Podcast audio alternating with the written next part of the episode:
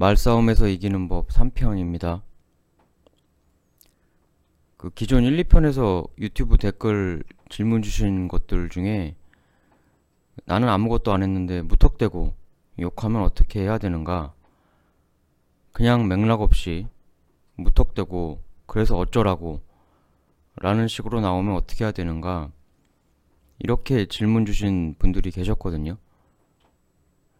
그 무턱대고 우기는 사람, 앞뒤 맥락 없이 다짜고짜 말에 대는 사람, 이런 사람들은 어떻게 상대해야 되는가? 라는 주제로 한번 3편을 만들어 봤습니다. 말싸움에서 상대를 물리치는 건 크게 두 가지 방향성이 있는데요. 첫 번째는 상대의 말, 내용에서 오류나 공격 포인트를 잡는 거. 그러니까 내용 공격이 있겠고요. 또 하나는 상대방이 말하는 태도에서 공격 포인트를 잡는 방법이 있습니다. 태도 공격이죠. 그 너무 앞뒤 맥락 없이 그냥 무턱대고 우기고 욕하고 소리 지르고 이런 사람에 대해서는 뭐 내용 자체가 없기 때문에 그 내용 공격을 하기는 굉장히 난감합니다. 뭐 이런 경우도 있고 여하튼 상대방 말의 내용을 가지고 뭔가 오류의 포인트를 잡거나 받아치기 어려울 때 우리가 생각할 수 있는 게 바로 태도를 문제 삼아서 공략을 하는 방법입니다. 사실 이게 조금만 살펴보면 내용 공격보다 태도 공격이 훨씬 더 유용하다는 걸 알 수가 있는데요. 하나 사례를 들어보죠.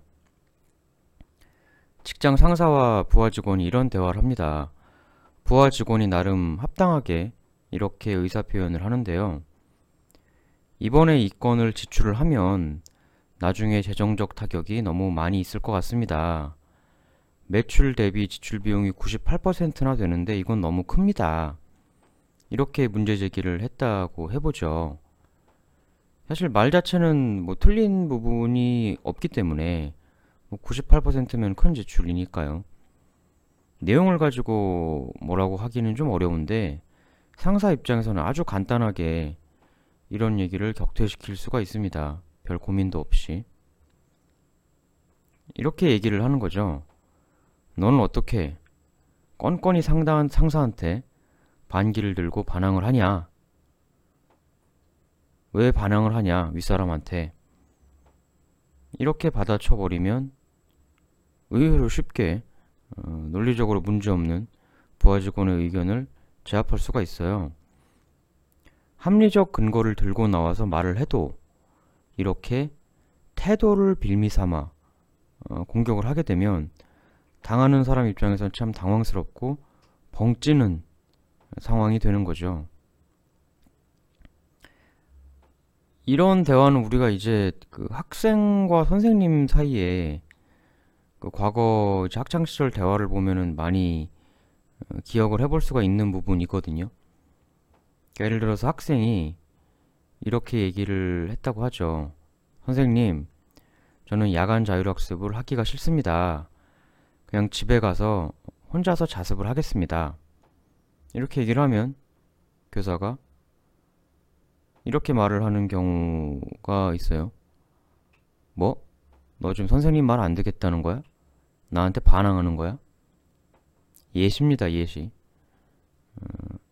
어, 하나의 가정으로서 예시를 하는 거죠. 또 학생이 선생님 헤어스타일은 제 개성이라서 도저히 스포츠로는 자르기가 싫습니다. 뭐 말의 내용은 전혀 문제가 없죠. 다 각자 자기 개성이 있는 건데 또 교사는 이렇게 얘기를 합니다. 뭐? 너 지금 선생님한테 반항하는 거야? 학생이 선생님 왜 교복을 줄여 입으면 안 되나요? 이것도 다 입는 각자 개성 스타일인데요. 또 교사는 이렇게 이야기를 한다고 치죠. 뭐? 너 지금 선생님한테 반항하는 거야? 학생이 무슨 얘기를 하고 무슨 논리를 들고 나와도 너 지금 선생님한테 반항하는 거야? 이 한마디면은 대화가 정리가 되는 경우가 어, 많이 있었죠. 이런 예시를 말씀드리는 건 의외로 우리가 말싸움을 할 때 말의 내용이나 논리는 안 중요한 걸 수도 있다는 것을 말씀드리기 위해서입니다. 오히려 그것보다는 말의 내용보다는 상대방의 태도를 꼬투리 잡아 공격을 하는 게 훨씬 더 간단하면서도 강력할 수가 있다는 거죠. 상대의 말 내용에서 오류를 잡아내는 건 굉장히 어렵습니다. 왜냐하면 우리가 뭐 대화를 할 때 길게 시간이 있는 게 아니기 때문에 짧은 순간에 대화가 왔다 갔다 하기 때문에 나중에 돼서 생각날 수는 있어요. 아, 그때 얘 말이 이런 게 오류가 있었는데. 근데 그 순간에 그걸 잡아내는 건 굉장히 어렵죠. 비슷한 사례를 과거에 유사한 대화를 경험해 보지 않았다면 순간적으로 그걸 포착해내는 건 굉장히 어렵습니다. 그렇지만 그 너 지금 선생님한테 반항하냐? 이처럼 상대방의 태도에서 꼬투리를 잡는 거는 굉장히 간단한 일입니다. 그러니까 여러분들이 너무 상대방 말 내용에서만 문제를 잡으려고 하지 말고 상대방의 보여지는 태도에서 문제를 잡아내려고 하면은 싸움이 굉장히 쉬워지죠. 예를 들어서 이런 말싸움이 하나 있다고 해보죠. 어떤 학급의 행사를 준비하는 것 관련된 언쟁인데요. 나는 이렇게 이야기를 합니다. 이번 우리 학급 행사 준비권은 이렇게 준비하면 지나치게 많은 시간과 비용이 드는 것 같아. 이렇게 준비하지 말고 다른 방법을 좀 알아보자. 이렇게 합리적으로 이야기를 했습니다. 근데 상대방이 앞뒤 맥락이 없게 어, 반박을 해요. 뭐 비용이 들어? 그래서 뭐 어쩌라고. 그럼 준비하기 불편하니까 행사 안 하고 다 때려칠 거야? 다 관두자는 얘기야? 이렇게 앞뒤 맥락 없이 상대방이 그 이상하게 내 말을 꼬아서 반격을 해서 나오면 굉장히 이거를 응대를 하기가 까다롭죠. 이런 식의 대화는 사실 거의 논리적인 대화는 아니거든요. 이렇게 논리가 없고 맥락도 없는 반격을 당했을 때는 쓸 수 있는 방법이 바로 상대방의 태도를 공략하라는 겁니다. 이렇게 받아치는 예시가 있어요. 그러니까는 상대방이 비논리적으로 막무가내식 공격을 하고 나오는데 나만 자꾸 논리적으로 하려고 하지 말고 어, 상대방 역시 똑같은 곤경에 처할 수 있도록 만들어주는 거죠. 받아치는 예시는 예를 들면 이렇습니다. 더 이상 이 건 자체에 대해서 논리적으로 다루는 게 아니라 야 너는 다른 사람하고 대화하려는 기본 태도가 안 돼 있구나. 혹은 야 너란 사람은 아예 대화란 걸 할 수가 없는 인간이구나. 또 하나의 예시. 이게 참 직장 생활에서도 이런 식의 그 대화를 하게 되면 상당히 유용하게 쓸 수 있는 문구 중에 하나인데요. 아, 참 당신하고는 대화하기 힘드네요. 이렇게 얘기를 하는 거죠. 상대방의 말하는 태도를 어, 공격 포인트를 잡자는 겁니다.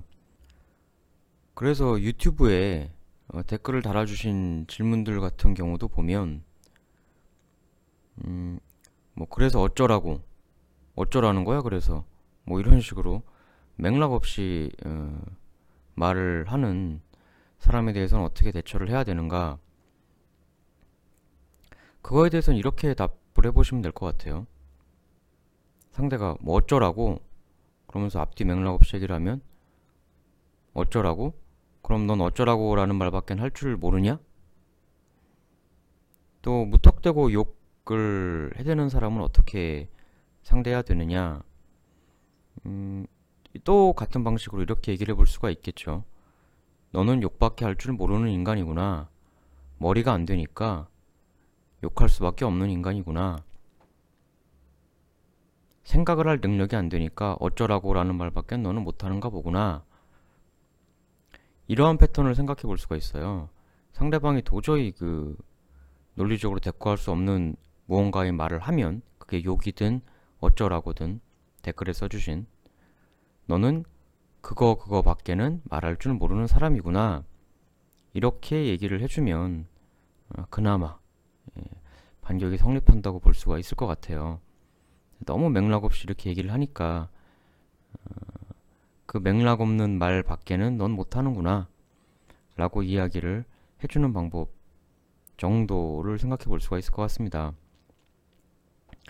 이렇게 이제 그 상대방을 말의 내용이 아니라 태도를 가지고 공격을 할 때의 요령은 상대방을 어떤 나쁜 이미지로 몰아갈 것인지를 좀 정해서 이미지 메이킹을 하면서 공격을 하시면 편할 것 같아요.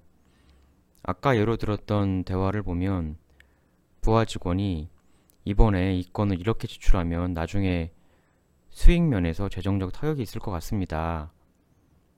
라고 이야기를 했을 때 상사가 너 지금 상사한테 반항하는 거야? 반기 드는 거야? 라고 부하 직원의 말의 내용이 아니라 태도를 빌미로 공격을 했죠. 이와 같은 경우 상사는 확실하게 공격의 목표점이 있었던 거죠. 부하 직원을 반항아라는 이미지로 몰아가겠다. 상대를 반항아의 이미지 메이킹을 해서 공격을 하겠다. 이렇게 상대방을 몰아갈 나쁜 이미지를 정해놓고 그쪽으로 상대방을 공격을 해나가는 겁니다. 상대방을 딱 보시고 아 상대방에게 이런 나쁜 인간의 이미지를 뒤집어 씌우면 좋겠다 라는 걸 먼저 생각하신 후 그쪽으로 몰아가는 말을 사용을 하시면은 편하게 이기실 수가 있을 것 같아요. 그러면 반대 경우를 한번 생각을 해보죠. 상대방 상사가 나를 반항하러 몰아가면 그거는 또 어떻게 재반격을 해야 되느냐 이런 정도를 생각해 볼 수가 있을 것 같아요. 너 지금 상사한테 반항하는 거야? 이렇게 상대가 나를 반항하에 이미지로 몰고 가면 부하 직원은 아니 고작 이런 정도의 얘기를 가지고 반항으로 몰아가시다니 이 정도 얘기를 반항으로 모는 사람은 아마 이 회사에 부장님밖에 없을 겁니다. 이런 정도로 한번 반경 멘트를 구성을 해볼 수가 있겠죠. 이 반경 멘트의 목적점은 그러니까 상사는 나를 공격할 때 그 목적점이 반항아로 몰아가는 것이 목적점이었다면 내 경우는 상사를 지나치게 속 좁은 인간 혹은 유별난 인간으로 몰아가겠다. 이렇게 나쁜 이미지 메이킹의 목적점을 잡아놓고 대화를 풀어나가다 보면 쉽게 언쟁에서 어, 돌파구를 찾을 수가 있을 것 같다라는 이야기입니다. 상대방에게 어떤 나쁜 사람 이미지가 어울릴지 뭐 가능하면 미리부터 생각을 해두고 이미지 메이킹을 해두는 것도 괜찮을 것 같아요. 순간적으로 보이는 상대방의 나쁜 태도와 평소 생각을 해뒀던 나쁜 사람 이미지를 적당히 버무려서 뒤집어 씌우는 화법을 구사를 하시면 음, 상대방이 어떤 좋은 내용의 말을 들고 온다고 하더라도 혹은 반대로 아예 터무니없이 맥락 없는 어, 말을 들고 나온다고 하더라도 쉽게 돌파구를 찾으실 수 있을 걸로 생각이 됩니다.